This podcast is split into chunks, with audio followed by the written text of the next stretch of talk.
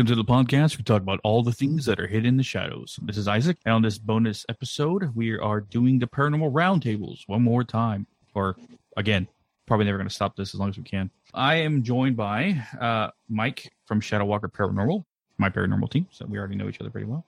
Uh, Josh from Cold Spot, uh, from Cold Spot, Spot Paranormal. Paranormal There we go. Yep.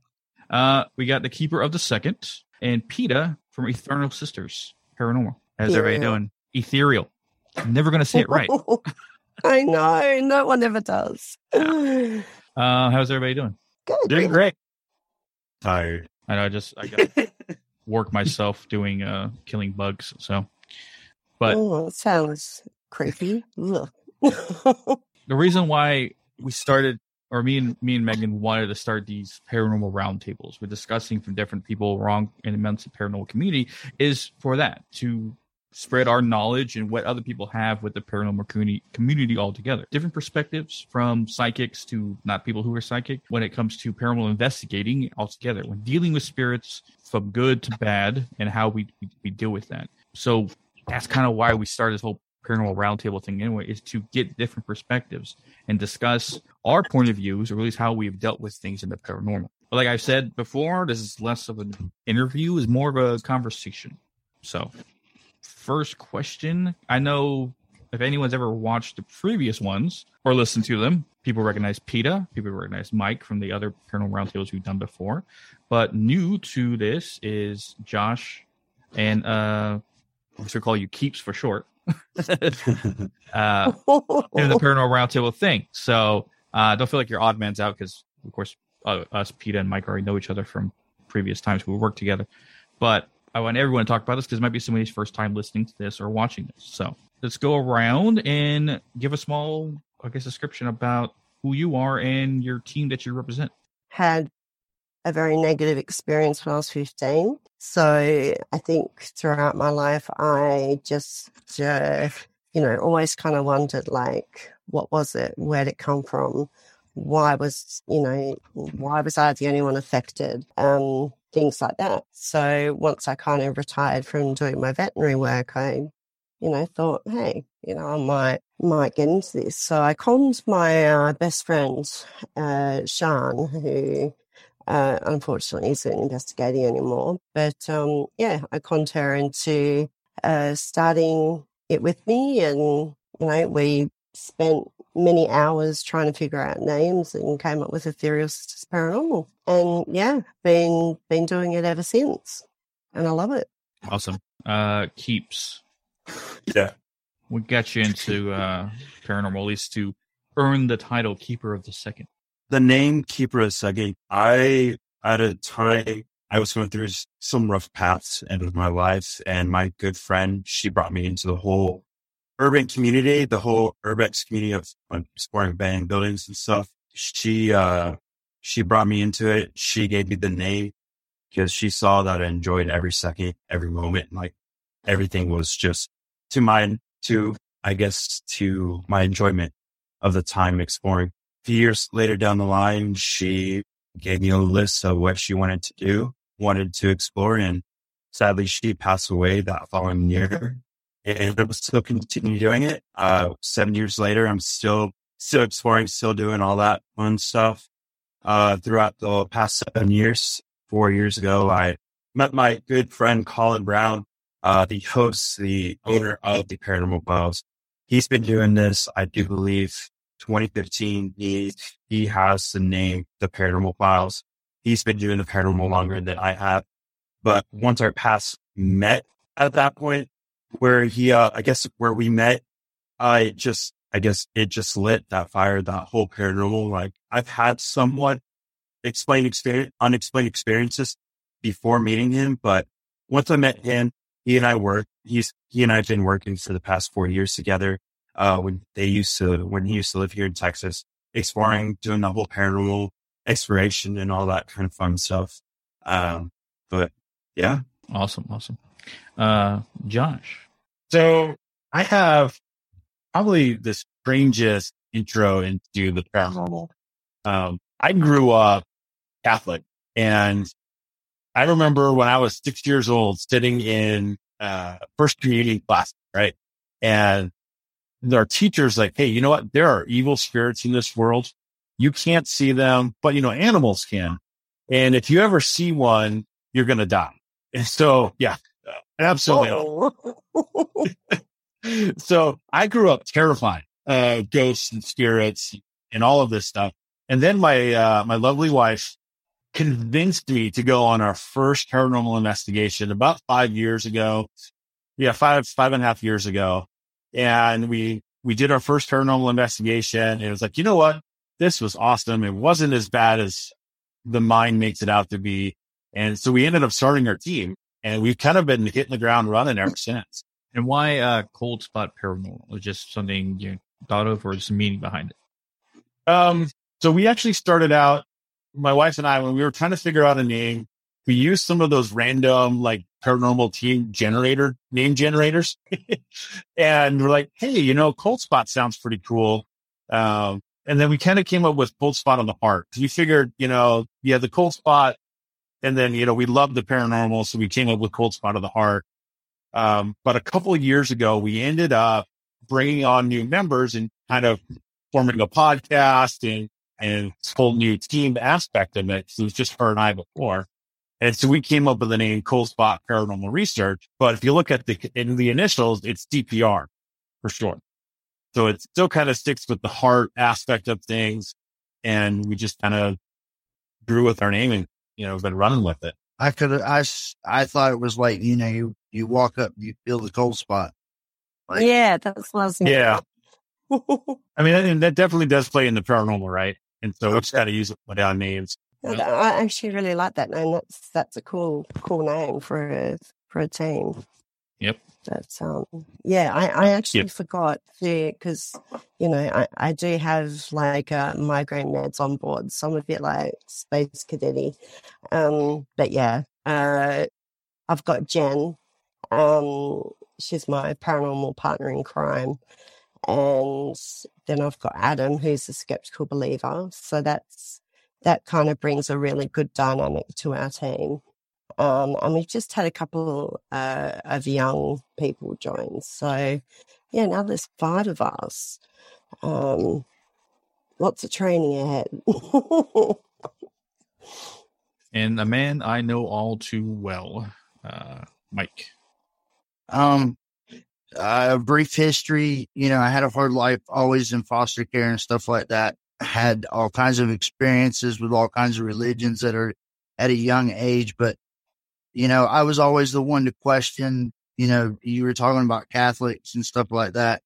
You, me and we fought all the time because you know it all contradicts itself and at a certain point you realize that religion is a man's construct you know spirituality something different um but what happened was, is I had passed away from stomach cancer, um, went septic, passed away. And when I came back out of the hospital, thought I was going crazy because I was hearing and seeing and things were moving in my peripheral. And, um, you know, it was like a whirlwind from there. Joined a paranormal team. Uh, that didn't work out. They just had a different way of doing things. Um, and then met Isaac through them and then started hanging out with Isaac and we started Shadow Walker Paranormal. So, and I'm not crazy, by the way. I know it's on the other side now. So, but it's been a, it's been an awesome journey, you know, being able to show people you know, there is something after the effect. You know what I mean? When you pass away, there is something there. I've been there, you know, it's, it, it's good to be able to show people that there is something there. So that's why I do it and to help too, because a lot of these things are kind of negative sometimes. And if you can help cross them over, cross them over. Uh, and I know it doesn't, you know, it goes against paranormal investigating because you want them to be there to investigate. But if you can make them pass over or let them pass over or give them a chance to, you know, kind of clean up that energy a little bit, that's what we kind of go for. Can I ask you a question, Mike? Yes, ma'am. Um, do you uh, have any recollection of what it was like on the other side? Like, did you know that so, died in, on this? So the first time, not really. It was like a bunch of flashes. That's when I started seeing things um, and hearing voices. But um, it's been five major surgeries, um, being cut up from my sternum down, um, to, you know, below my belly button.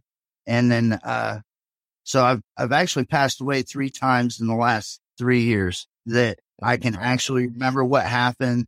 I can remember seeing what was going on and I freaked my nurses out because I was telling them what happened to me. And there was like, there's no way you knew that because they gave me a shock inside my, my chest. They, they reached in with these little and I was able to tell them, you know, what color they were, um, you know, what voltage they were on and all that. So, you know, I did experience seeing that. And then the last time it was more of a spiritual thing because I was talking to people, um, past relatives, ancestor, bloodline. Um, and there was something angelic about that, um, that really, uh, made me kind of step back and realize that I had to change my life and everybody around me had to realize that we're not guaranteed anything. It's real short. You know, uh, time is a construct. And if you go by that construct, you ain't got much. You could, you're not guaranteed tomorrow. You know what I mean? Mm. So it, it was a good eye opener. And uh, I've become very spiritual since then, you know, because my it was, religion was always forced on me. So I was the rebellion kind, you know what I mean? So Mm. to be spiritual now is like a blessing. Wow, that's incredible. And and how strong you are too, um, having gone through that three times. My goodness. Yeah, it, it was, it, it's, it, that's why I want to show everybody it's there. You know, we, we leave our energy behind when we go or we get stuck here. You know, unfortunately, we get stuck here. I would hate for anybody to get stuck here, but some of us do, and some of us have things to take care of. But, uh, that's why I do it. That's why I love it. Be able to show people, you know, this isn't our only life. we've been here. We've done this many times over. You just, not everybody can tap into that. Um, well, that's what makes, I guess, our paranormal team different. Um, when it comes to different paranormal teams out there, and one thing, I guess, don't feel yourself classified as. I'm not saying you are, but what I've learned from talking to different paranormal uh, investigators and so forth like that, when it comes to paranormal, that there's three kinds of paranormal teams out there right now. First being your typical clout chasers. Uh, they only do this for the fame. They only do this to get likes or follows or views or however they want. They want to be the next Ghost Adventures, the next Ghost Hunters. That that level of uh, of fame and out uh, basically uh, exploiting the paranormal when it comes together. Those are the clout chasers. And then there's a second class. Paranormal investigators will film what they do, but they have respect for the dead. They communicate with the dead. They try talking to them, try to understand why are you still here and stuff like that. They respect who died and who you know the aspects of where they are investigating and stuff like that. They still film. They still want to capture evidence because they want to show people that this stuff exists, but in the right ways. And then there's a third kind, which is me and Mike's team. Um, that's only mission. Our only mission is to go to location to location, place to place, take out all the dark entities possible, and help all the light spirits that want to cross cross over. And we never force anybody to leave. And investigations that me and Mike have done so far, we've never forced anybody. Well, You can't, we forced the dark ones. We took the dark ones away from the place. But as for light spirits, regular human spirits, and ghosts like that, their choice. Yeah, it's their choice. We leave it up to them Oh. most of the time. A lot have chosen to stay at some of the locations we've been to. Some have chosen, hey, I, I kind of like it here now. You took away the big bully. I kind of want to stay here. Um, Yeah. And then some choose to go because they're, oh, finally free. Thank you for taking that person away. Now I can actually go, um, which we've experienced a couple of places we've been to before.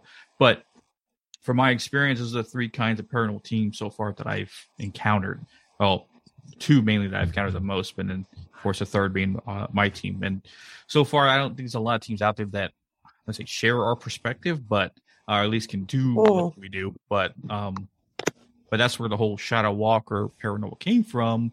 Uh, is essentially my ability that PETA's friend uh, Jane actually uh, gave me. she was the one that actually coined the phrase for me and stuff like that. But um, I've earned other titles from then, but no title more like Keeper of the Second. That I would say is the first one that I've ever heard. but Appreciate it. Yeah, that's that's. I mean, I've, I have a few, but that's that's a good one. Um, what essentially? I mean, you guys always give a little bit of why you got investigating, but what I guess pushed the the urge to investigate, or like keeper, uh, you know, urban explore places that could potentially have spirits and stuff like that, and get into the paranormal community altogether. Mm-hmm. I mean, for me, I've I've I've had my runs with unexplained things happening to me. It was me, uh, my original crew, uh, me, Millie, the one who brought me into it, and her crew. It was all of us. We were in a abandoned factory, one of those giant ruins, maybe two, three football fields, and we were like dead center. And we were walking, walking and talking, and we see this older gentleman behind us walking behind behind us and calling us out, be like, "Hey, come here," and we're like, "Okay, cool, whatever." You know, we got caught. We either they're going to ask us to get off the property, or B, they're going to he's probably going to walk us out to the cops, and we're going to get a trespassing fine. Um, so we meet up the man halfway, and this man is older gentleman, older gentleman, white, like white hair, glasses like this, maybe five seven, five eight tall, and he was professionally look decent. And we were just chit chatting with him, stuff like that. And it, you know, five ten minutes to go down, and we're still talking to the man. He's telling us certain things, what this mm to do. And after that, he's like, "All right, y'all be safe. Y'all go have fun and stuff." We're walking one way, he walks the other way. We're like, it's kind of odd and we all look behind us. Man's completely gone.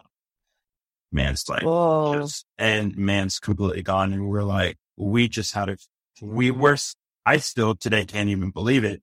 But doing my research after we went, we all went home, found out this man was the, the owner of the factory and how he died. He was on one of the uh, catwalks and he's, he flipped over the railing and his whole body got shredded in one of the gears.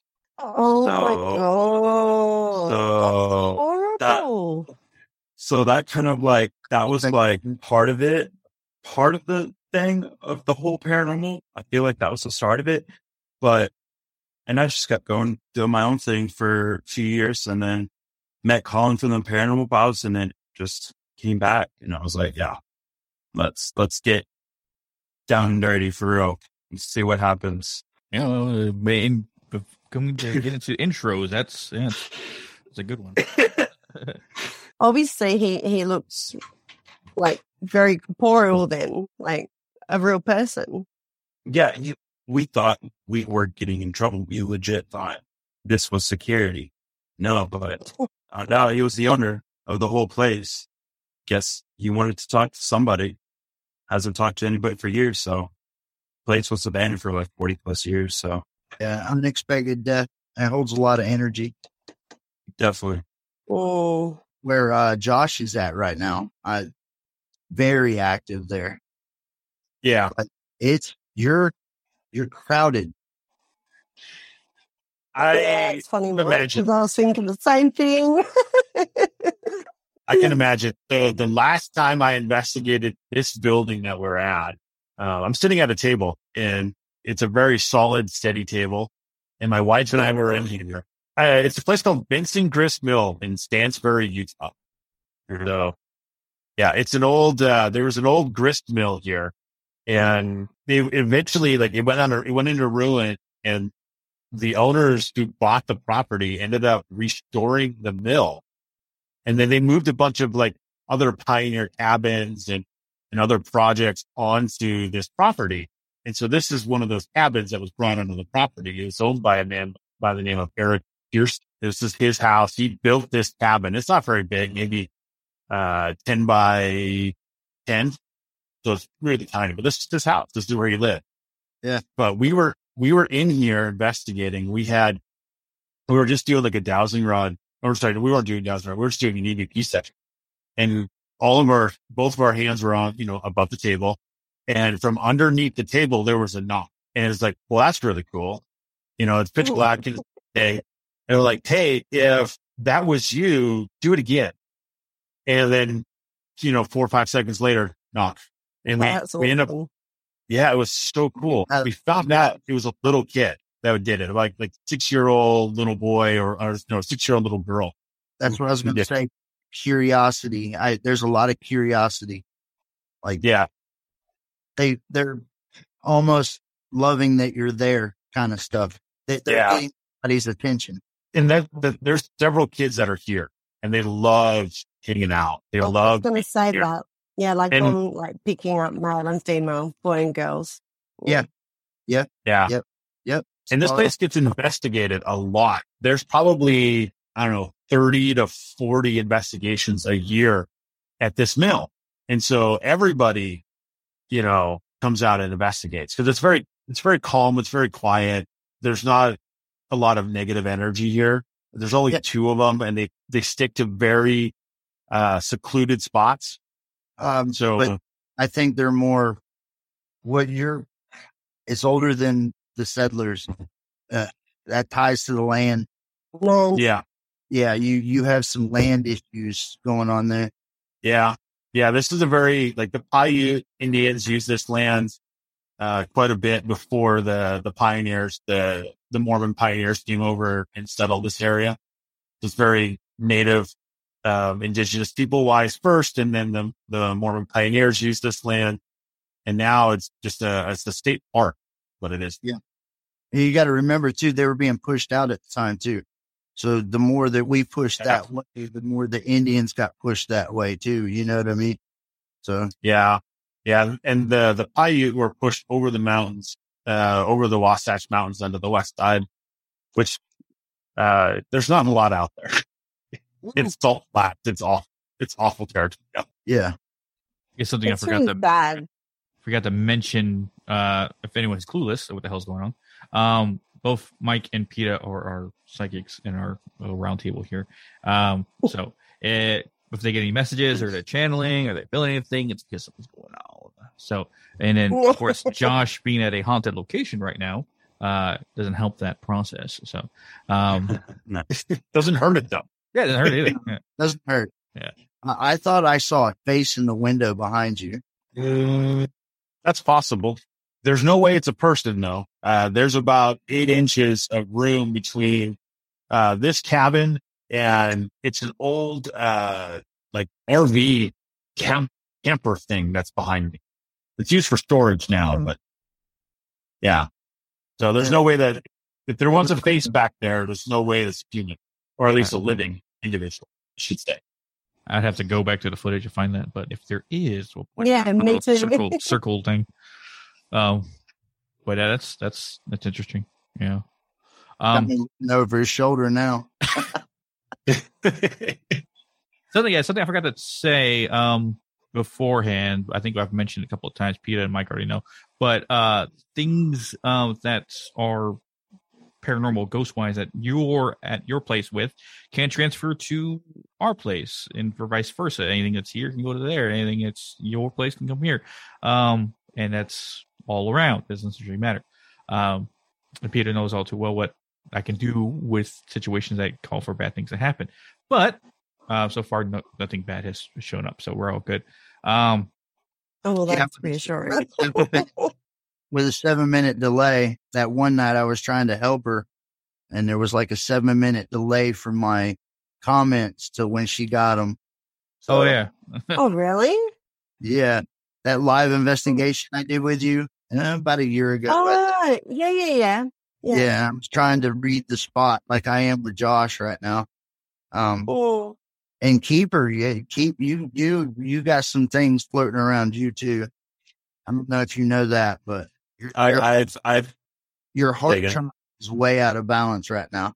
Your, your heart chakra is way out of balance right now. that, that's a first. I, I, I've had a lot of people. I've, I've done my, I've, my last location that I did was in Kansas. Uh, at one of what I've got to explore with uh, paranormal investigator up there in Kansas at one of the uh, demonic theaters. and um, I I spent two and a half, three nights there with the whole team. We slept in there. We did everything in there, and I what they said to me was like, I only remember bits and pieces of it because of what happened that night. Like everything just, I don't know what happened. Like, so I haven't even edited that footage and that's been almost two years. Wow. I'm, so I'm, I'm, yeah, it's, that's why I kind of like somewhat, somewhat stayed away from the paranormal, but I'm slowly creeping back in. Uh, but I'm just, I'm back into the baby steps again. You know how to protect yourself, Yeah, right? like, Yeah. I, I, I have, I have some good friends who do the whole dark witchcraft, the good dick witchcraft. I have multiple people who have helped me throughout this whole situation. And I, you know, it's, it's, it's helped me a lot. Like if you met me last year, it was up and down. It was a roller coaster. It was, it was you this. cleansed yourself with sage recently. Isaac, I don't know if you can see that, but that's what I got from him. Oh, is that what you just drew? Yeah. That was around him. Yeah. Okay, that makes sense. Um, Can you see that, Keith? Have you ever? Yeah. I, I now you you've seen this, so this come across you as I- a I- a shadow person. You that- some- you've been somewhere with somebody was that they he kept peeking at you, like you got. Did you get evidence of somebody peeking around a corner or something? that could have been York. I used to work for, um, I used to help out around the most haunted hospital here in Texas, Yorktown Memorial Hospital. Um, I used to work them for them. They gave me the opportunity because I do my photography work in abandoned buildings. So they gave me the opportunity to work, um, to my work in there with me and my buddy. We had the whole, uh, whole hospital to ourselves. Front doors were locked when she took this picture and she was like, we're the only two. And I'm like, yeah, we're the only two. What's, what's up? So it so she took the shot. I'm here. She's here side by side. She took the shot down the hallway and there's like an intersection. This is what she caught. And this was like four, three years ago. So like an actual, An actual shadow person. yeah, that was a shadow person. Um, but I mean, it was going back to that picture that you drew. That I remember that figure, that face. That was from that was from the the theater. Oh, really? Uh, I think it was from. I think it was. I think it was from the theater.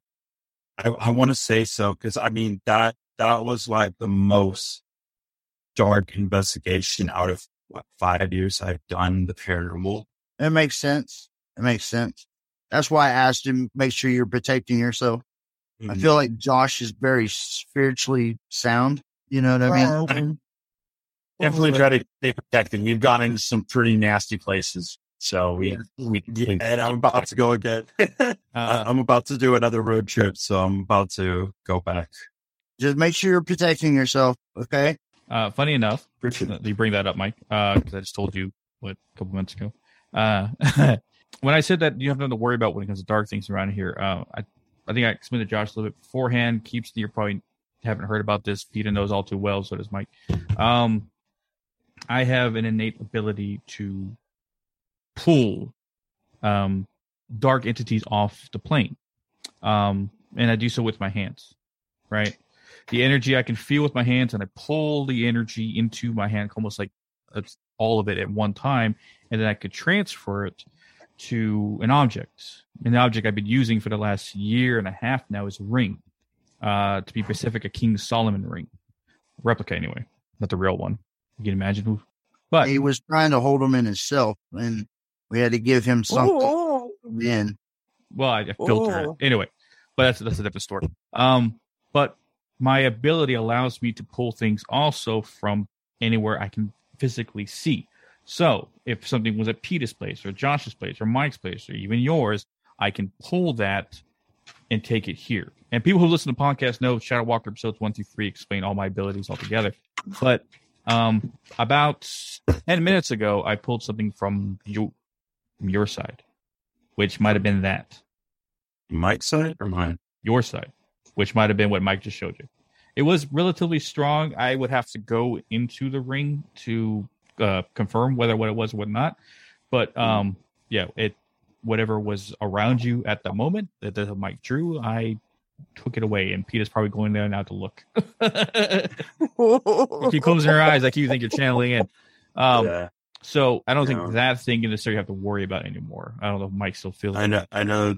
Who knows? He- I know. There's there's a couple more. He's But, been uh, I'm sorry, I keep seeing um a lady with plait, a lady with plaits, like plaited hair, like two like long plaits. Yeah. I I don't know. I, I know. I know what you're talking about. That that's probably uh, that's probably Millie. She usually hangs out with me, so she hasn't like you know. I kind of feel like this might be something we don't want to do on the podcast. No, I I feel like this is probably more personal. Yes. Yeah. Yes. So maybe Yeah. after afterwards I we can talk about this. Yeah. I feel Yeah. you. I feel you. I, I- that's why I said something. I can feel you. Don't worry about it. hey, Uh, Isaac, Yeah. um, how how do you uh you know like when you're like pulling away like you know dark and and light energies at locations how does the location feel about that or do you not tell them I mean, of course they know, but um, I, to be specific, I never pull any light entities whatsoever. Humans, spirits, good spirits, I never take off the plane. I kind of leave them to their devices. Megan and Mike always communicate with them about if they want to cross over or not. Um, sometimes they choose to stay. Oh. Sometimes they they they need a little help, and uh, that's where Megan and Mike come in to help do that. But no, so far we have seen consistent gratitude for taking away dark entities off the plane. Uh, the last investigation we did was at Patsy's Pond, uh, a place here close by that was original settlers' uh, location. Um, I took away three entities that were uh, deceased witches, dark witches, um, that that stayed at the location to torment the dead that were still there. They used the dead that were there as uh, power ups, and any normal Sure. people that use the trails going there, they just they like tormenting those people, especially anyone who hang there overnight. but I took one, two, and the last one actually came over the uh the spirit box thing we were using. You could hear her laugh like like your typical like witch cackles, Oh, right? yeah Um Mhm. and she got she charged me and of course like I've said a million times before it couldn't uh once i started pulling it was it was that was the end because so far Mhm. nothing's been able to stop me um but no after that a lot of spirits were thankful some crossed over uh, many actually chose to stay but the ones that chose to stay we were we haven't gone there back again but i think both mike and megan got the feel that they were some were slaves there were there previously and a lot were native americans Mhm. Yeah. Is it deep ties to the to the earth itself? The ones that want to be where they're at are comfortable where they're at. Yeah. And we don't ever make those people go. We're like, okay, you, you want to stay, you can stay, but we cleared the place for you. Mhm. You can't you Yeah. can't really take away residual either. That's that's an imprint yeah Yeah. on your surroundings. Mm. And yeah, I mean, you can't you can't cross the spirit over. Well, this is you know what I've been you know read and been told, but you know the the spirit want you know has to be willing Yes. to to cross over. Um, so Well, we, I mean, I guess this is a subject we talk about right now. is that the spirits that we, we come across, um, a lot of them choose to stay. And I guess from your own experiences, I guess yeah, we want to go around and talk about the idea of uh, why we feel some spirits choose to stay. By my own experience, I think Mike has come across it too. Probably has his own perspective. I hate talking for you, but we worked together for so long. I like, you know, yeah. Um, well, my perspective so far from my time investigating is a lot of them have unfinished business, and that's what the old terminology that they've been using for years is unfinished business, a reason to stay behind. But that was before I started doing what I do, and after I started doing what I do, I figured out that a lot of them, some most locations we've been to, especially if there's anything dark there, are stuck there because those dark entities are keeping those people there. Um, and they can't leave. They want to, but they can't. They they're they're stuck there because uh, the dark entities are using or bullying the other spirits into staying there. Um, and so far, most places we've been to, it's been that kind of case. Now, I'm not saying that's everywhere, but I'm saying that's some of the places so far we have been to that has Yeah. been that situation. Um, but spirits that come to our my house, literally to Megan, and because Megan, of course, the co-host on In the Shadows, also very psychic. Uh, they come to her to help them cross because they need her to communicate with someone who is still alive, like a friend, a family member, something that they didn't get to say while they were alive, but after they did, they didn't have a chance to tell Oh. that person, and they need to for some reason whatsoever. But those are the essentially reasons we found so far why, at least in my experience, why spirits tend to hang out. But I guess what are your guys' perspectives on why you believe some spirits choose to stay behind? Well, I mean, I'm kind of, um, yeah, like, uh, I agree with, you know, what you've said.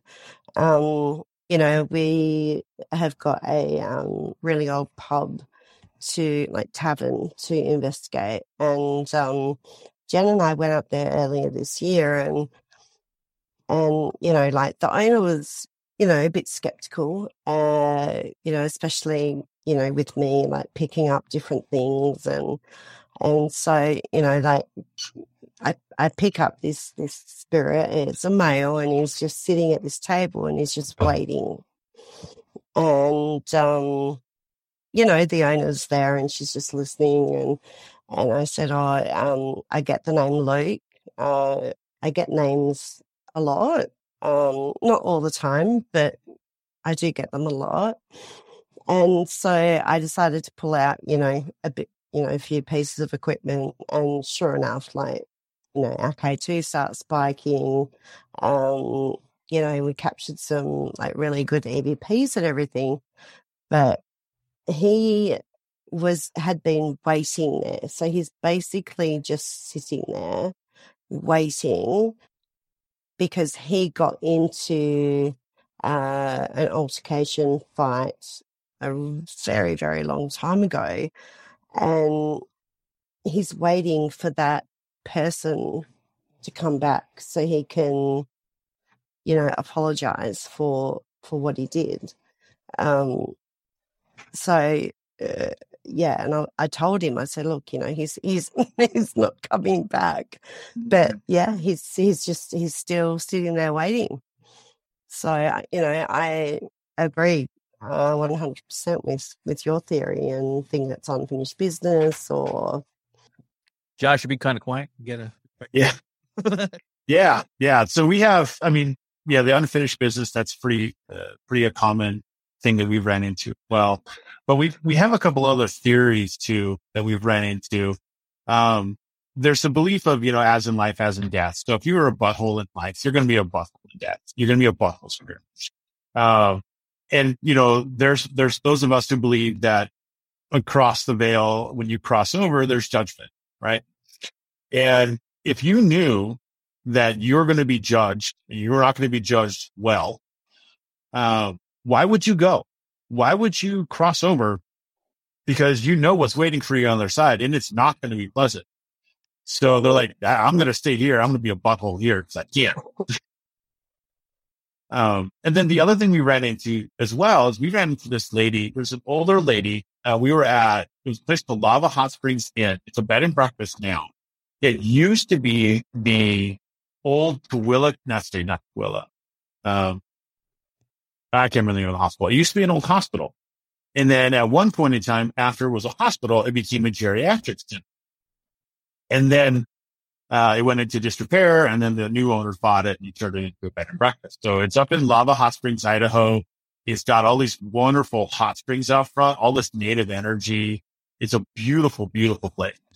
But we ran into this lady in the basement and she was so mad at her family for putting her in the home that she just held on to this anger and this resentment well after her death. And we, we asked her, it's like, well, is there anyone living still that you have this anger towards? And she's like, no, I don't. There's nobody else to be angry with. I want to go. And so we ended up helping her cross over. at that point in time because it's like she's she was ready at that. Point, Yeah. Yeah. You know, and so I don't know if that's quite that's not quite the unfinished business. It's more like fight, right? It's more like you know I'll show you. I won't cross over. I'll show you. I'll just Yeah. stick around. Well, you got to figure too that, you know, um, on the other side, there is no time. So, Right. You know, there is no, it's been 40 some years. It to them, it's a blink of an eye. You know what I mean? So Yeah. it, it's a little different for them, but, um, that's, that's amazing that you guys did that and actually crossed them over. Yeah, we've done that. So my wife's done that before. I've done it. Um, and then we have someone on our team who does it, uh, who's much more talented at it and does it well.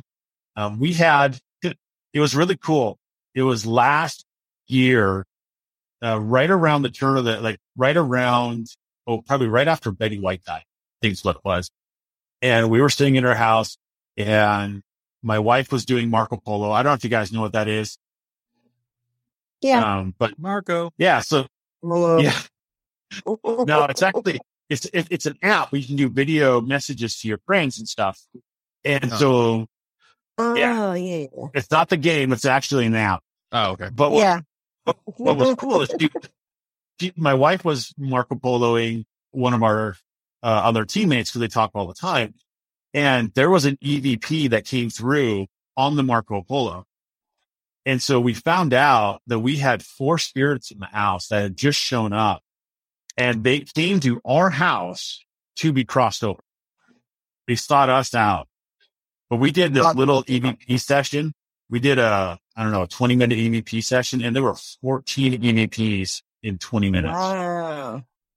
Yeah, you got you got their attention. Uh, when you start doing things like that, you start getting their attention. Yeah. Yeah. They start seeking you out because they want to, they know who to look for. Yep.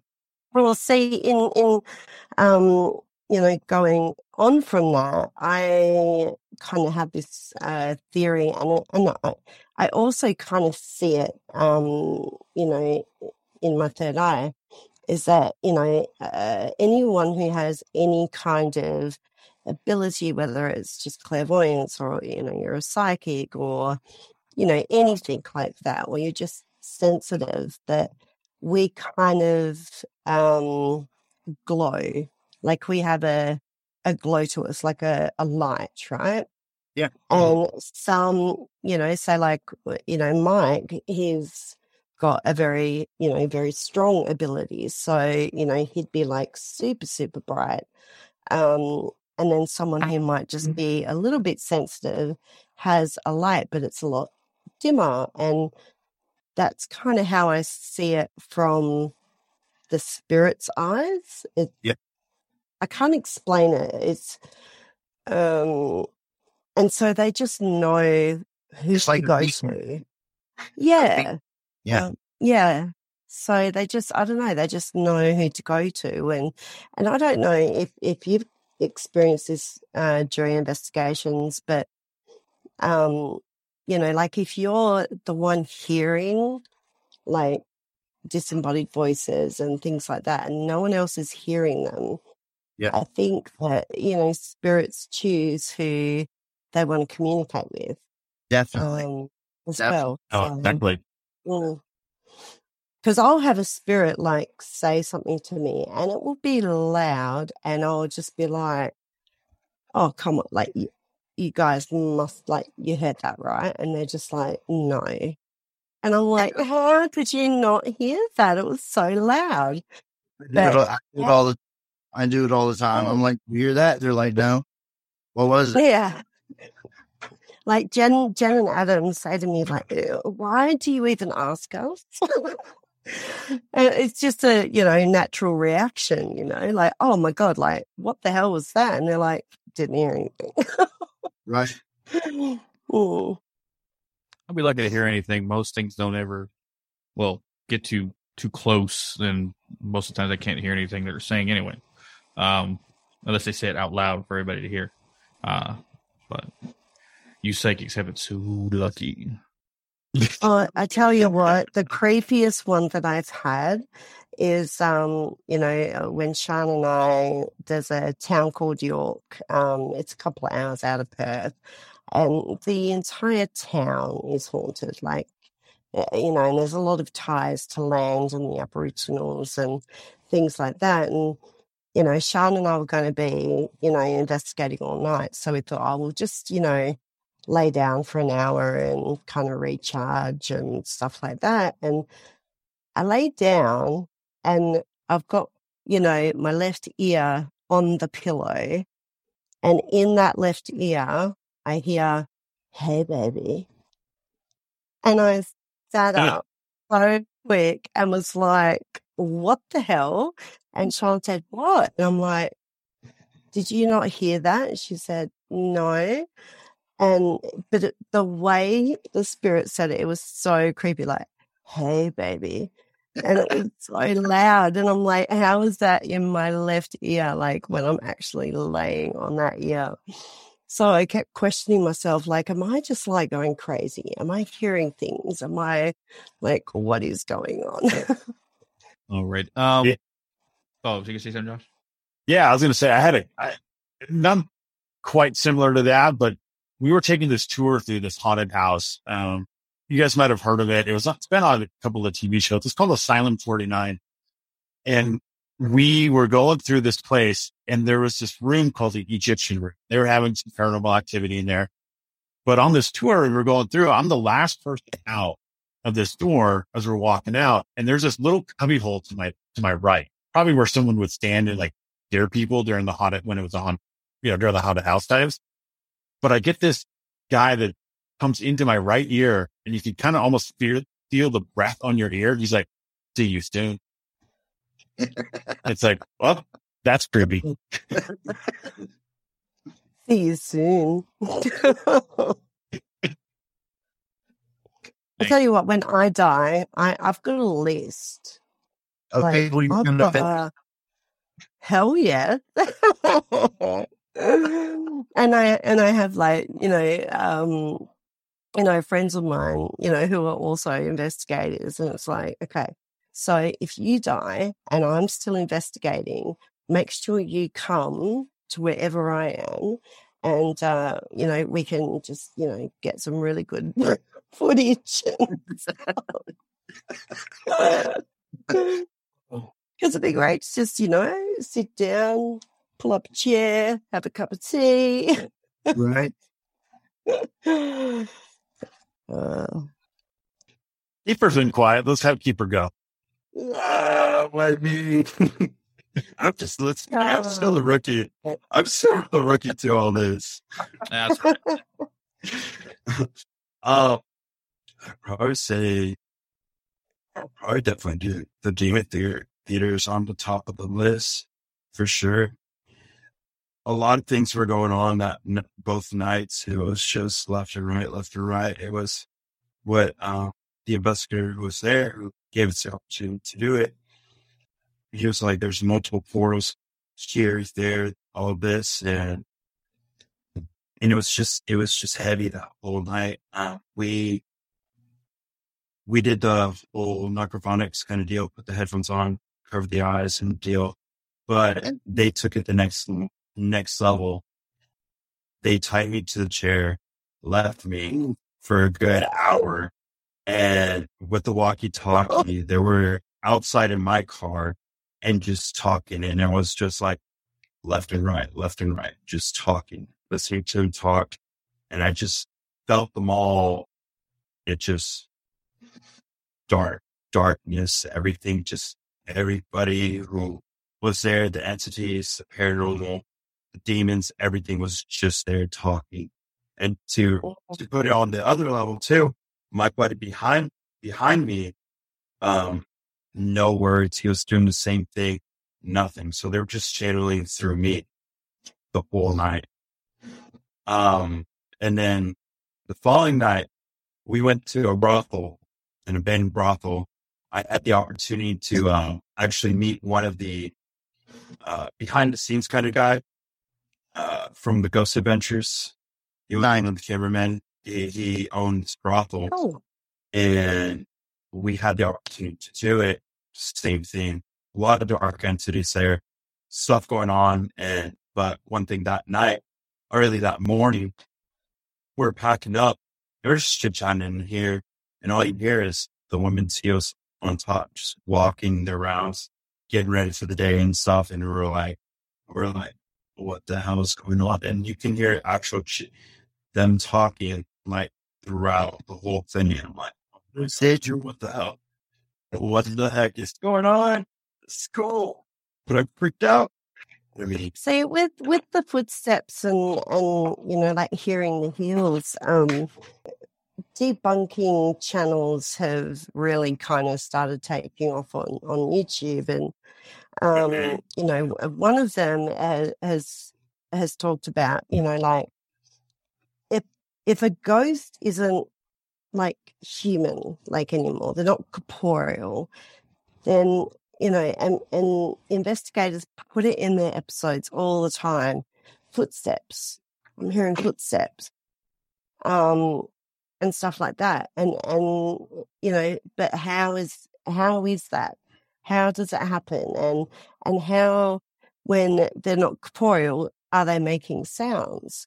And I, you know, explained to one of them that it's no different to a disembodied voice disembodied bloody footsteps. Like, yeah.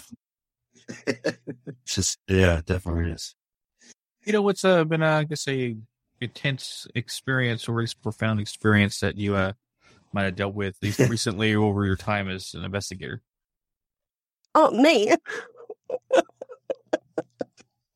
oh, um, as an investigator, uh, probably, uh, with a dark entity um, at a cemetery um, that you know isn't it's local, uh, but you know we captured uh, the first time. Uh, the very first investigation that we we actually ever filmed, we caught um, this flying um, thing like goes straight you know, towards the camera. And when you pause the image, it looks like uh, almost a dark angel, but the the head looks like a, you know a KKK like type hood. It's it's it's really bizarre. Um, it was also very frustrating because everyone kept saying, "Oh no, that's just her breath." And it's it's definitely not my breath because I mean this thing moves at like supersonic speed. Uh, but yeah, we always every single time we we went up there to investigate, we, uh, you know, we'd always like experience just, you know, there was a lot of chatter, but then, eh, you know, this negative energy was coming through all the time, and you know, I would eh, get like a, eh, a searing, kind of burning, stabbing pain, um, you know, just below my rib cage and and all of that. And and when I had, um, you know, uh, Jane over here, uh, I took her up there, and we we went in the gate, and I mean, this cemetery, you know, ha- has got gum trees all around the edges and it has a couple within the actual cemetery itself but it, you know it it is pitch pitch black um it's just got this darkness over it it, it was very odd um and you know i we kind of just thought okay it's just the area blah blah blah but i mean it, even when it was a full moon it was still just pitch black and so we're walking into the cemetery. We've only just started to like turn our gear on like and start filming. And we have um these thundering because we're on the you know central uh, pathway. We had these thundering like um foot like footsteps like running like doosh doosh doosh doosh towards us, you know, like um, it just sounded like, uh, you know, Clydesdale horses. Um, they got the really big feet, right? It, it, it was, it sounded bigger, heavier than that. And I just remember Jane like yelling out, grabbing onto me because it all happened so, so fast. And, but you can hear this like, whoosh. So it's like, douche, douche, douche, douche, douche, whoosh. And then it's, and then it's gone, right? And, you know, Jane actually like bruised me. She grabbed me that hard.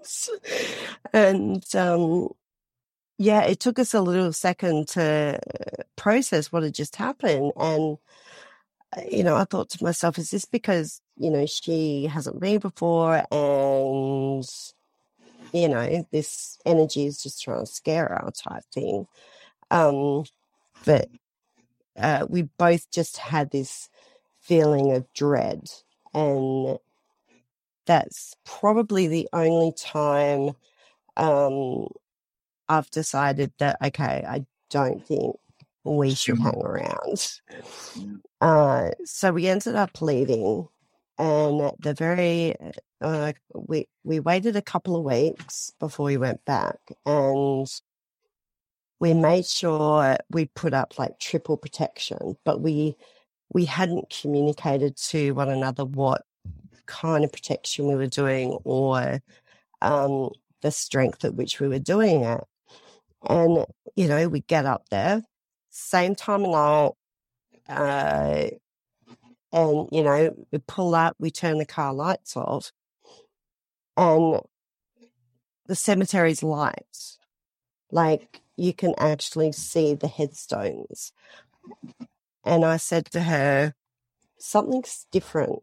Something's not right. And she was, you know, picking up the same thing. And then, because I have uh, Archangel Michael as like he's my main guide, and um, so we go into the cemetery, and I said to her like, okay, something is like different. It's very quiet.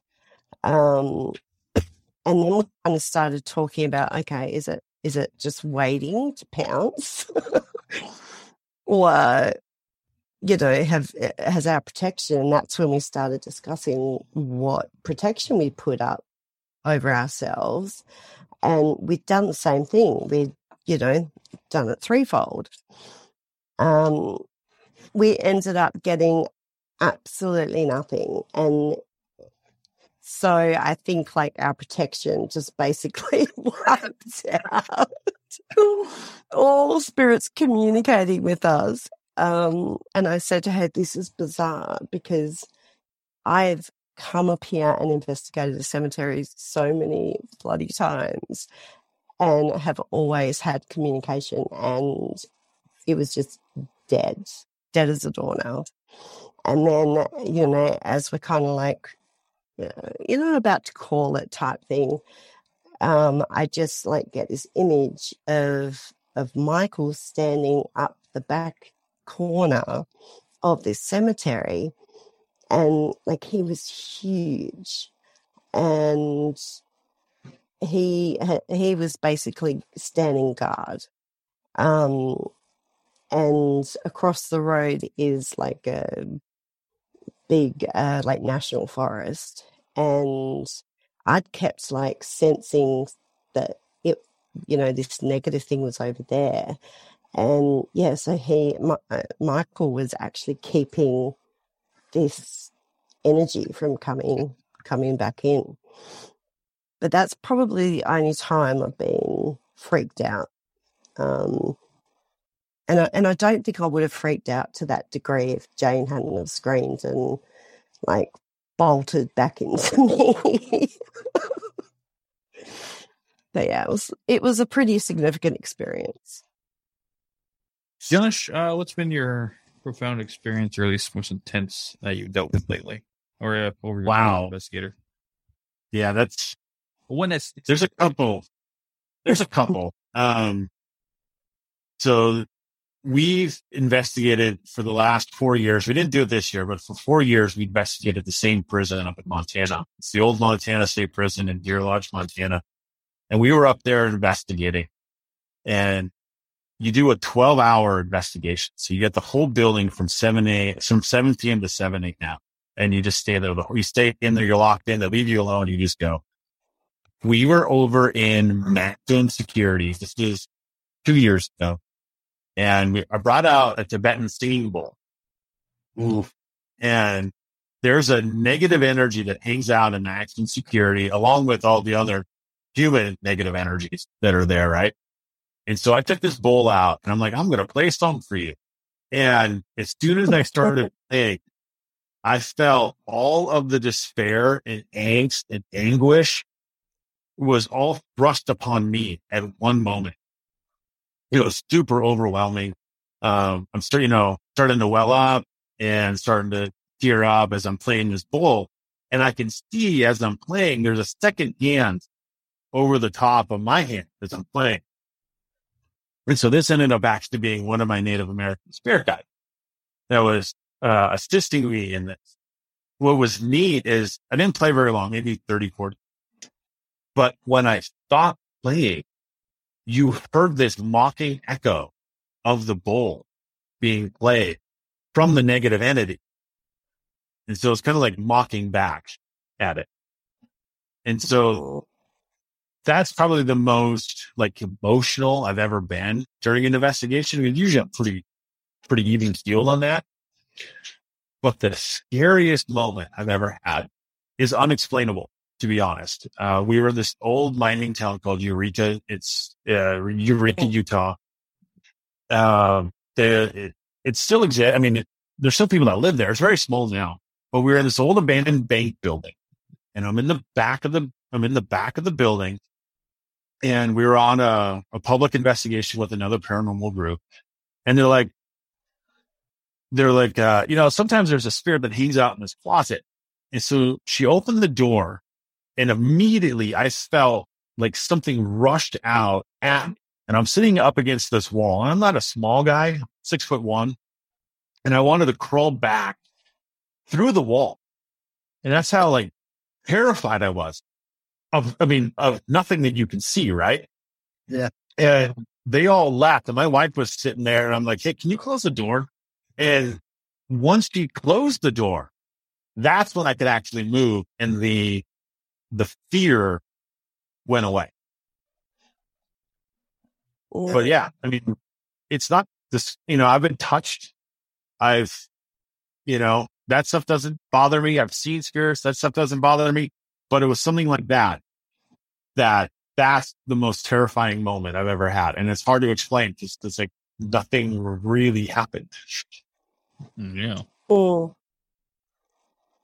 It, it sounds similar to mine, where it, it's just this in, in, invisible force, like charging yeah. at you, and, and just, yeah, just flight or flight moment. Yeah. Mm. Yeah. Yeah. And I've, I've wanted to go back and investigate, but the old owner has sold that whole row of buildings. And now there's like a, a secondhand like typewriter store in there and they're not really open and they're not open to having investigators come in. I'm trying. oh, that's a shame. Yeah. Mike, I know I've probably heard it about a thousand times, but I guess what would be your profound or scary moments? Uh, or as you know, I've been uh, privy or participated in a couple of exorcisms, um, almost the same as what you guys are saying, but on a very large scale to, to see what full possession will do to somebody will really put you on your heels. You know what I mean? That's, that's the scariest moment I had is when you're you're facing somebody that's a female and you're getting you know grown men uh, Latin words coming out of their mouth and they don't even know Latin.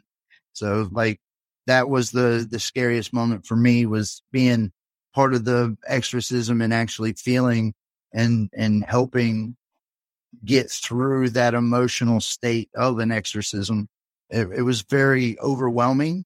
Um, and, um, really put me in my place. You know what I mean? If, if that makes sense, made me more humble about what I do.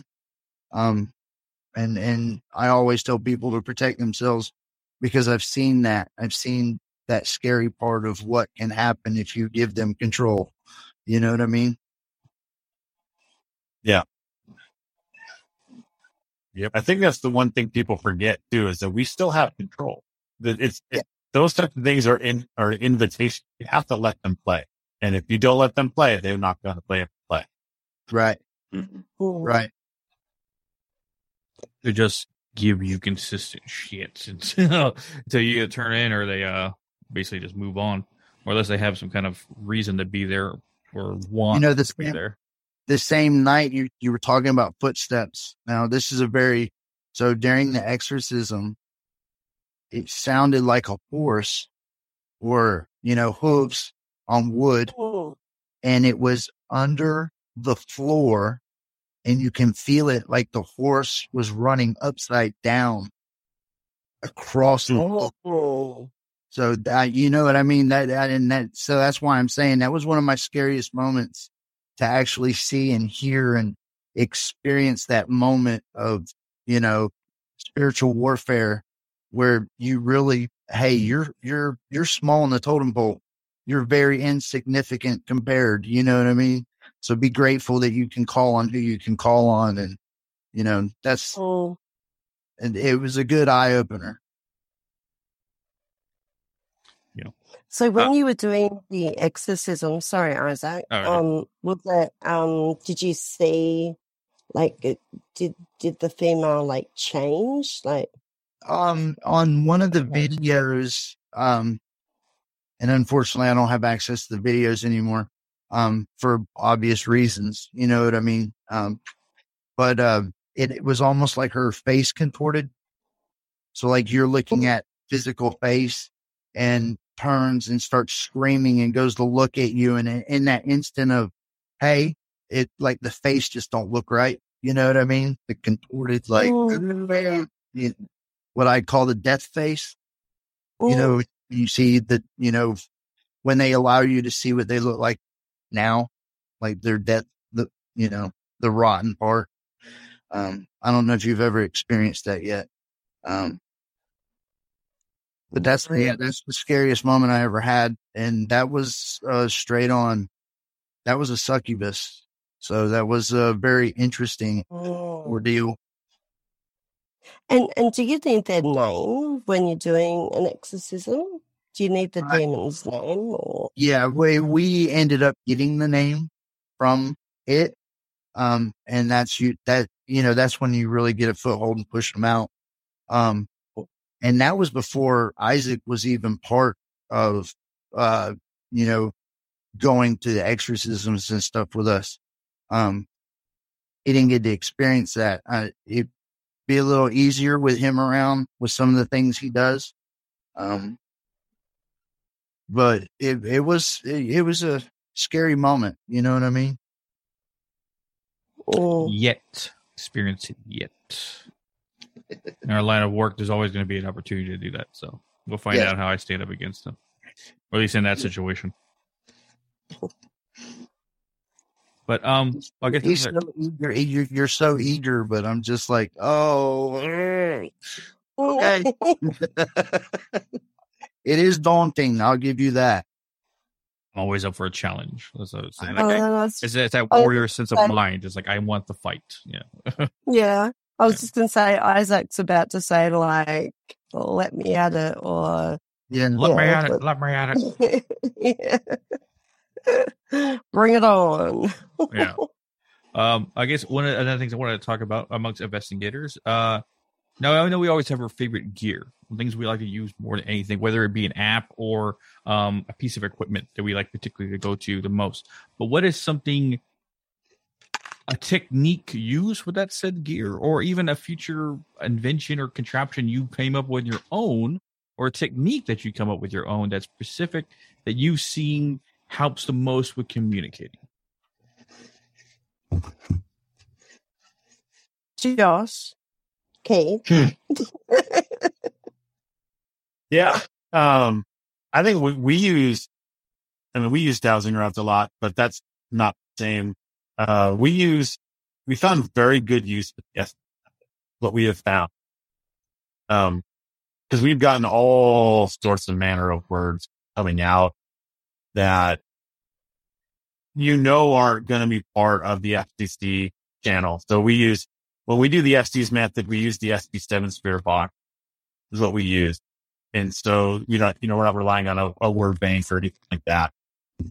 But we've had, we sat down to one place and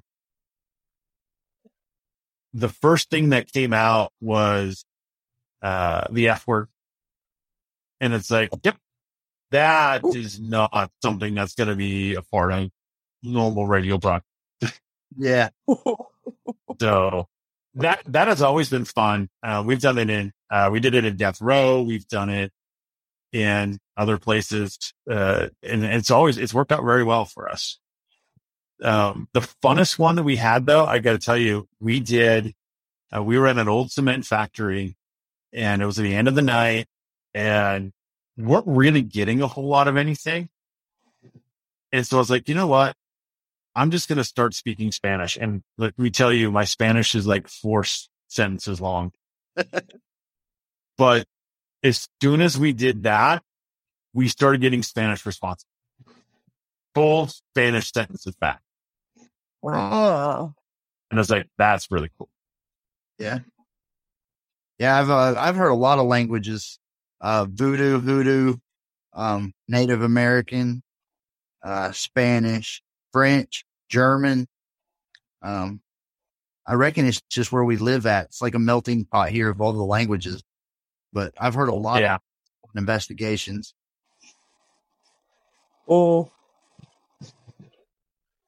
You had any new techniques you've been using, or at least uh, new devices you might have added to your repertoire of uh, investigation gear? Ooh, Me? Yeah, Hey. you, Peta. uh, well, so I mean, we've we've got a lot of um little experiments that that we're trying. Uh, you know, one is like you know with the Ouija board, um, but I will not touch it. I won't even let him. With fire. yeah.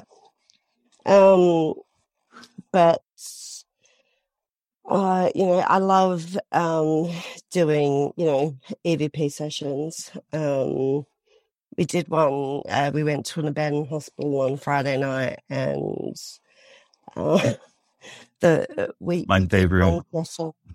Yeah, we we we did one, and then the we didn't really get any EVPs, and and our it, it didn't even pick up like everyone's questions. It was both recorders were kind of like messed with.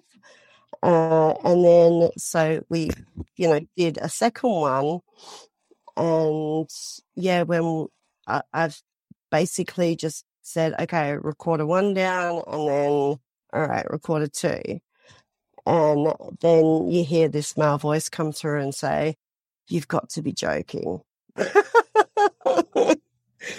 like I played it like a few times, and it's like you got to be joking, like as in we're doing this again, really.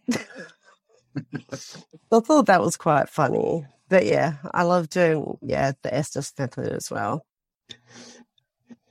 Uh, keeps. Um, I know you said you're getting your back into it, but whether at the time when you were investigating or urban exploring, was there a particular technique you used with the camera to capture stuff, or did you use special lenses or uh, any other techniques that you think you might have used differently from most people?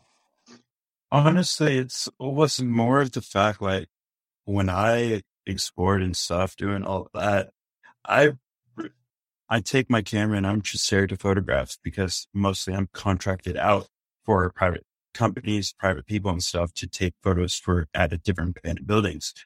But with uh when I was working with Colin and stuff for the paranormal files for his show and all, um, we mostly just went in with his cameras and that was it. We didn't really bring all this equipment with us. We just went with an open mind, with our camera and that was it. We just went with flow. Like, yeah, we had some pot, you know, we had some equipment, but not a lot. It was just more of the fact, hands on, ears, listening to what we can hear and whatever we, the camera picked up, that was it. That was what it picked up. That's interesting. I know, I don't know. Mike's been cooking up without me, but um, I guess Mike, you want to talk about to I guess everyone because I mean I already know, but I mean everyone else might be listening stuff like that. The the uh, the the uh, technique that you, we seem to be seems to work the best for us. Um, I don't know. Every situation is a little different though. Yeah. But usually in uh you know our our biggest weapon that we have in our arsenal um as paranormal investigators um is the body, the human body is actually feeling that is that is my biggest tool is me um being able to sense point direct guide um and then that's usually when somebody gets pictures of something or video you know evps um i used to love taking photographs but i can't no more. Um i don't know if anybody's got that problem but every time i do something shows up in the photograph. Um so a lot of my photographs look like peta was saying that it was smoke in front of my picture. And, but if you look closely, you can see people and you know what I mean? It's like they're always right there in front of me trying to get my attention. So I don't use the oh. camera as much. I use more mm-hmm. feel, more, you know, my, my gifts, my intuition. Um, and then of course, you know, Estes methods, of course, um, very good method for you guys asking questions and getting returns responses. Um, uh, you know, a lot of the things we do like that, though, Isaac, are that's for the other people. We could almost do what we do without tools yeah. or equipment. You know what I mean? Um, but it is nice to be able to show other people other things. Um, and the same with the REM pods. Uh, I make them go off. So if I go sit beside a REM pod, it's going to glow until Isaac actually makes it shut off. Um, so it, I'm one of those people that those the REM pod react to me very, um, yeah, it's just weird. So they don't that, work yeah. around me. but it was the energy that I'm taking away, or they they move because of me.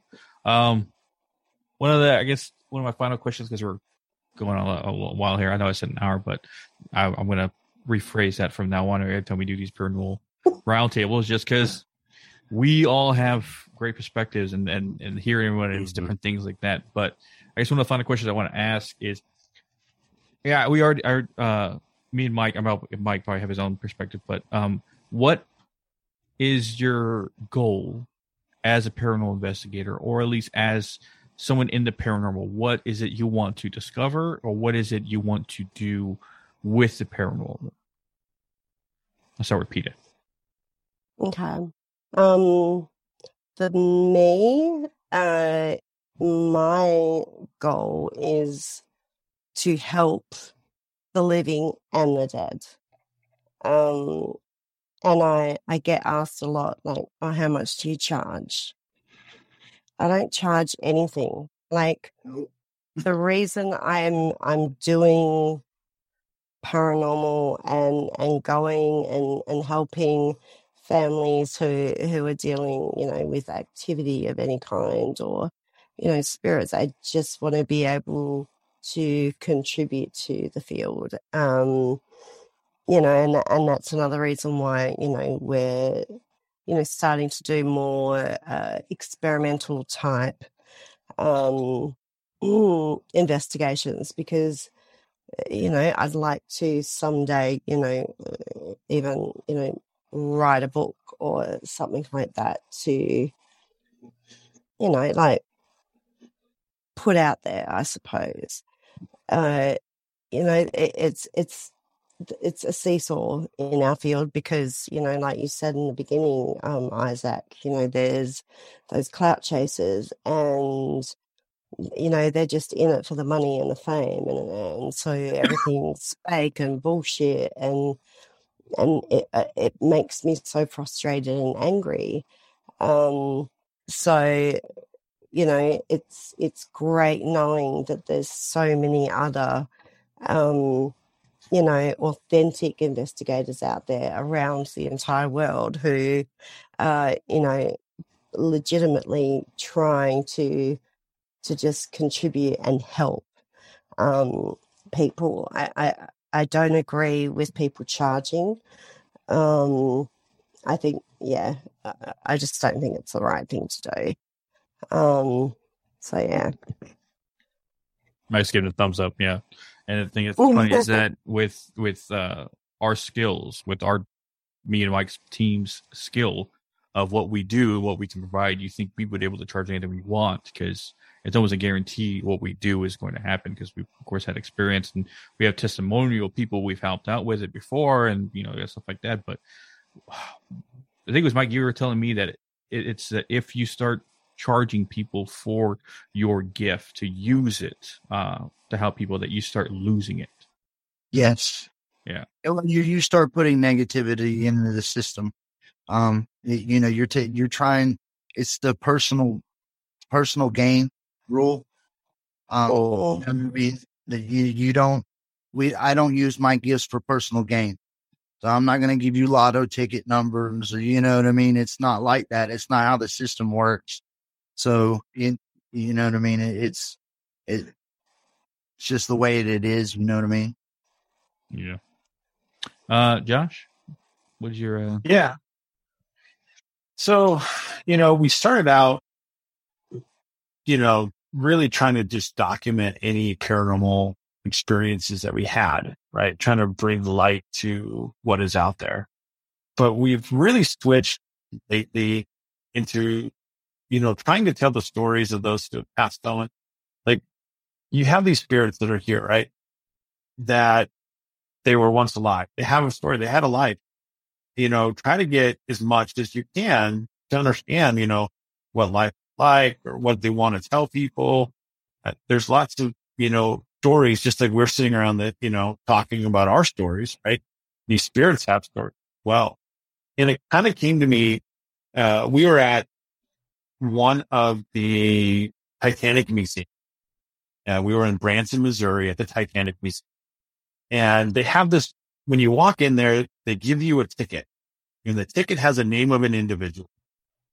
And that is who you get to be while you're on the Titanic. And then at the very end, there's a wall, right? Of every ticketed individual on the Titanic. And you get to figure out if you lived or died. Ooh, it's brutal, right? Absolutely brutal. But you start looking at this wall, right? And there's thousands of names on this wall. And you're like, each one of these people had a story.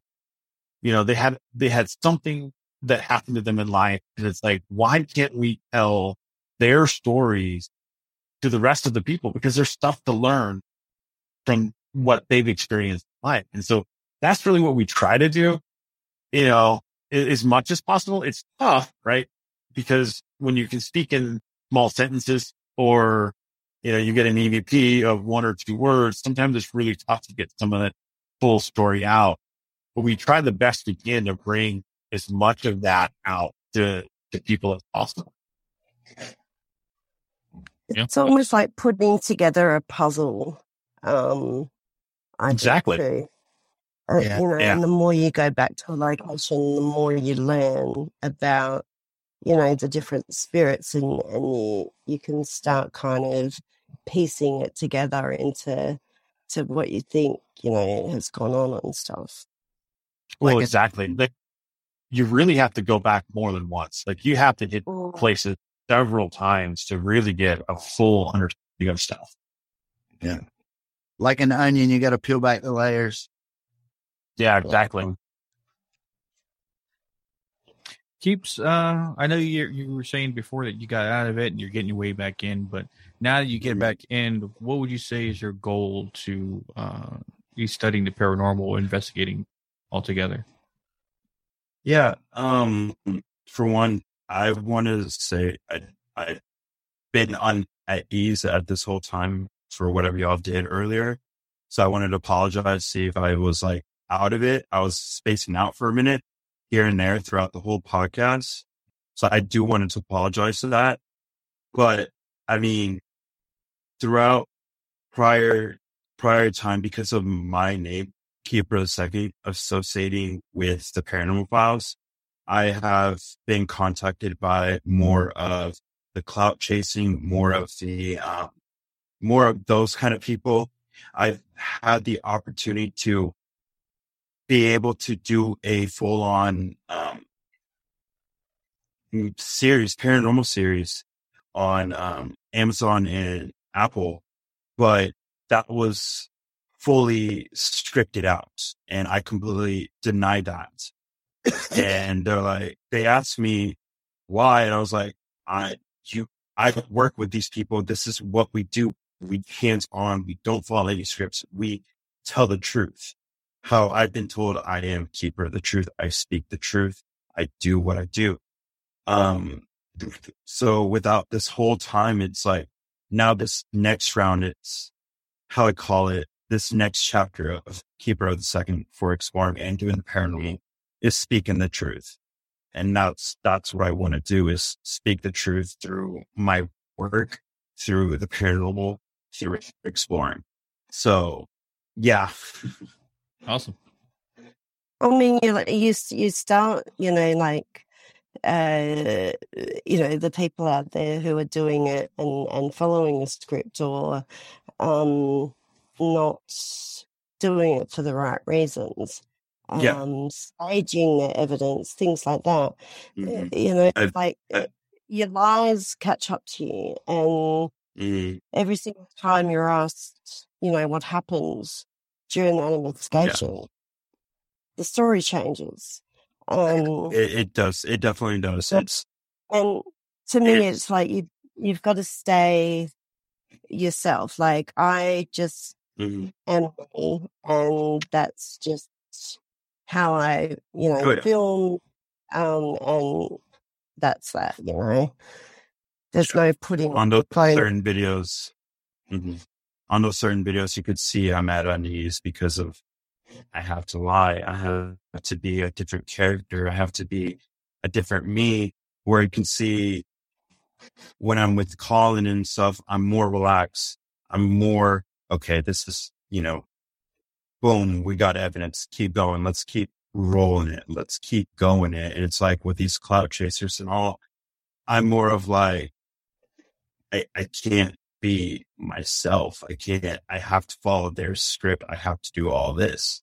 You know, I've, I met those people and it's, you know, I, yeah, it's, it's, I've seen both worlds. Yeah. Oh, That's that's yeah, that's perfect. It's a great answer. Um, and I look forward to seeing what you do in the future. Um, and appreciate it. yeah, I mean, Uh, we'll see, we'll see what happens. I might go back to Kansas, uh, later this year. So I, they're, they're calling my name out. So you gotta revisit some old friends. yeah. Well, I do appreciate everybody coming on with their different perspectives, um, and different inputs and information. This has been a good Paranormal Roundtable episode one, because there will be two more if you guys look forward to those. Um, but I do appreciate you guys coming on. And uh, real quick, where can everybody find you, Peta?